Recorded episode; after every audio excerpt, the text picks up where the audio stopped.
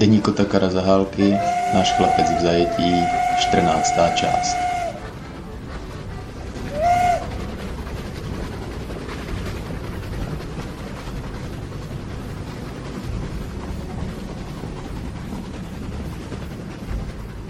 Devátého a 10. října 1915, sobota a neděle.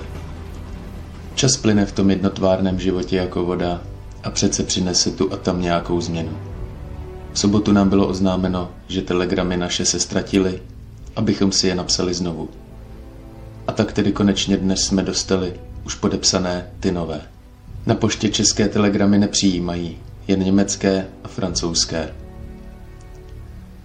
Kupovali se furašky u žida. Teremu jsem tam rozbil zrcadlo. Ovšem to byla ohromná radost pro naše pány a plno vtipů okolo. Zajímavý výstup se udál dnes odpoledne. Charakterizuje dobře naše bratry Slovany, Rusy. Naši chtěli jít odpoledne na progulku. Oberleutnant Junger, Mašín, Vláčil, Tonda, Vošoust, Hejduk. Voják ale se vyjádřil. Půjdu tehdy, až já budu chtít a hotovo. Ten náš frajtr Františkán se taky vyvedl. Vojáci zde spí na kavalcích a nechce se jim ven. A tak prostě proti příkazu pana dělopra i zvoditele řekne Nejde se. Marné vysvětlování takovému lotru. Nechce a dost. Dovolání se spravedlnosti zde není naprosto možné.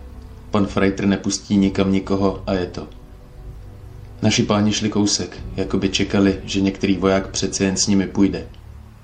Ovšem hned se za nimi pustil soldát, uvrat s puškou stojící a uhodil oberleutnanta kolbou do prsou. Když ten už šel zpět, tloukl ho ještě dozad kvérem a stavil proti němu bajonet. Hroze mu, že ho bodne. Byl Rámus. Řeklo se opět cosi o slovanství. Pár z prostých slov padlo na obou stranách a pak zase umoudření a ticho. Jakou malomocnost člověk pociťuje. Psalo se nad poručíkovi, aby hned přišel, ale psaní asi Dijučik neodevzdal. Jenom vše řekl Frejtrovi a dělal mu slouhu, jako vždy. Pan Dělo nám všem pak vzkázal, že nebudeme-li se chovat tak, jak si přeje ten Františkán, že nás dá pod arest. Prý je i pochválil, že si tak hrdině vedou. Tak jsem se pak usmál té laskavosti. Co má člověk dělat? Než si pomyslet, bože odpustím. Budeme psát na americký konzulát, bude-li to co platné. Dostal jsem 30 lístků na jednou. Dost novinek. Ale za moc to nestojí. Doma to bylo v pořádku, ale je-li tak dosud teď? Máře se ptá, proč nepíši. Ani sám to nevím. Helenka se prý bude vdávat. Také mám na ní vzpomínky. Od pana rady štáby jsem dostal lístek.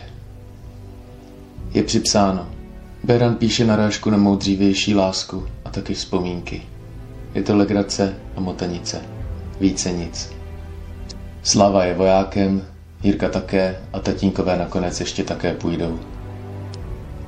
Poznámka. Slávek a Jirka Smrčkové, Jirka, syn Otakara, právník. Koupil jsem kytaru a trochu se učím. Ale ani to nebaví. Austrie a Německo postupují, ale konce to přece nebere. Píši úžasně fádní věci, ale něco jiného psát? O válce je málo zpráv, o politice nic, o ruském životě mnoho zase tolik nevím. Začínají zimy, mužíci už nosí kožichy. 11., 12. a 13. října 1915. Dnes už je 14. čtvrtek a pan dělopra izvoditel nás sud nenavštívil. Ačkoliv se mu psalo již po druhé a už hodně ostře. Co si o kulturním státě ruském. A psalo se mu i po třetí, prostřednictvím naší stravovatelky, takže to dostat musel. Ničeho. Ani ho nenapadne. Co si asi tak myslí? To by bylo zajímavé vědět. My malomyslně trucujeme. Nechodíme ani na krok. To je naše celá manifestace. Vojáci nás hlídající se chlubí svou hrdiností. Na pozici by prý z toho koukal metál jako hrom. Teď jsme prý skrotli. No, skrotli, pravda. Skrotne člověk vícekrát v životě a musí ustoupit. Ale co se děje tam v duši? Tak jako nám se teď děje většině Slovanů v Rusku. Lépe se zachází s Němci, než s námi. Kdo nám píše, každý mluví to též. Bída a bída. Den za dnem utíká tak líně, den ze dne to též a to též. V hlavě zůstává na tisíce záhad, nerozluštitelných otázek a mozek pracuje horečně stále. Čtu teď Arybaševa. U posledně čerty. A tak při tom čtení se na celé dny vzdaluji skutečnosti a žijí v knize. Ale přeci se chvíle mi vzpomíná. Společnost pro mě není. Nemohu si pomoci. Snad jsem i protivný, ale s mnohými nesouhlasím. Začínají zimy. Mužíci chodí v beranicích, teplých kožišcích, studenti v dlouhých pláštích. Mrzne v noci, jen to fičí. Vojáků zde ubylo. Před týdnem táhla jedna rota za druhou se zpěvem na nádraží na smrt. Oficíři je nedoprovázejí. Jedou extra kočárem a zase se tu cvičí noví rekruti. Ještě nemotornější než u nás. Execírují v civilu, s velkou námahou se učí mašírovat do taktu. Prý se budeme zítra stěhovat. No, viděl bych to náramně rád. 18. října, pondělí. Po ruském způsobu Závtra nebo sajčas. To je asi po našem jeden až čtyři týdny. Jde-li to moc rychle, tak je to tak 14 dní. A tak tedy už od 23. září jsme čekali trpělivě na to stěhování a konečně se tak stalo. K našemu údivu. Počítali jsme to tak na půl roku, ale za to, jakmile bylo rozhodnuto, že budeme měnit kvartír, muselo to být hned. V sobotu přišel písař z kanceláře, hrubě otevřel dveře bez zaklepání a pozdravu. Skázal tónem úřední persony. Gaspada, saj čas na novou kvartíru. Strojitě štot čas. Řeklo se mu, že to tak rychle nejde. Vždyť člověk má taky už haldu majetku, jako boty, kartáče, kytaru, furašku. Poláci měli dočista i nočníky. To nejde jen tak lehce. Co pak jsme nějaká tulácká banda? My austriácky oficiára? Pan Františkán, Freitr, se musí jít extra zeptat do kanceláře, jestli se můžeme stěhovat na novou kvartíru, až bude zapakováno, nebo hned. K našemu ohromnému údivu nás nevyhnali hned bajonety. A na přímluvu Františkána stěhovat se až po obědě. Zase jako obvykle. Rámus, stěhovací šum a legrace. Krátce. Jsme teď totiž Leutnant Prager Španěl a já v pěkném pokojíku. Vidíme na ulicu, silnici, po které stále jezdí nepřetržitá řada mužíků a rabočích austriáků. Chodí vojáci a zpívají. Tu a tam přeběhne nějaká gymnazistka a pěkná slečinka, šmatrící nám do oken. Život zase stejný, čtení, vzpomínky, zpěv a zase mrtvé ticho. Debata, prostáctví, tu a tam, tiché měsíční večery a noci, při nichž se nechce spát.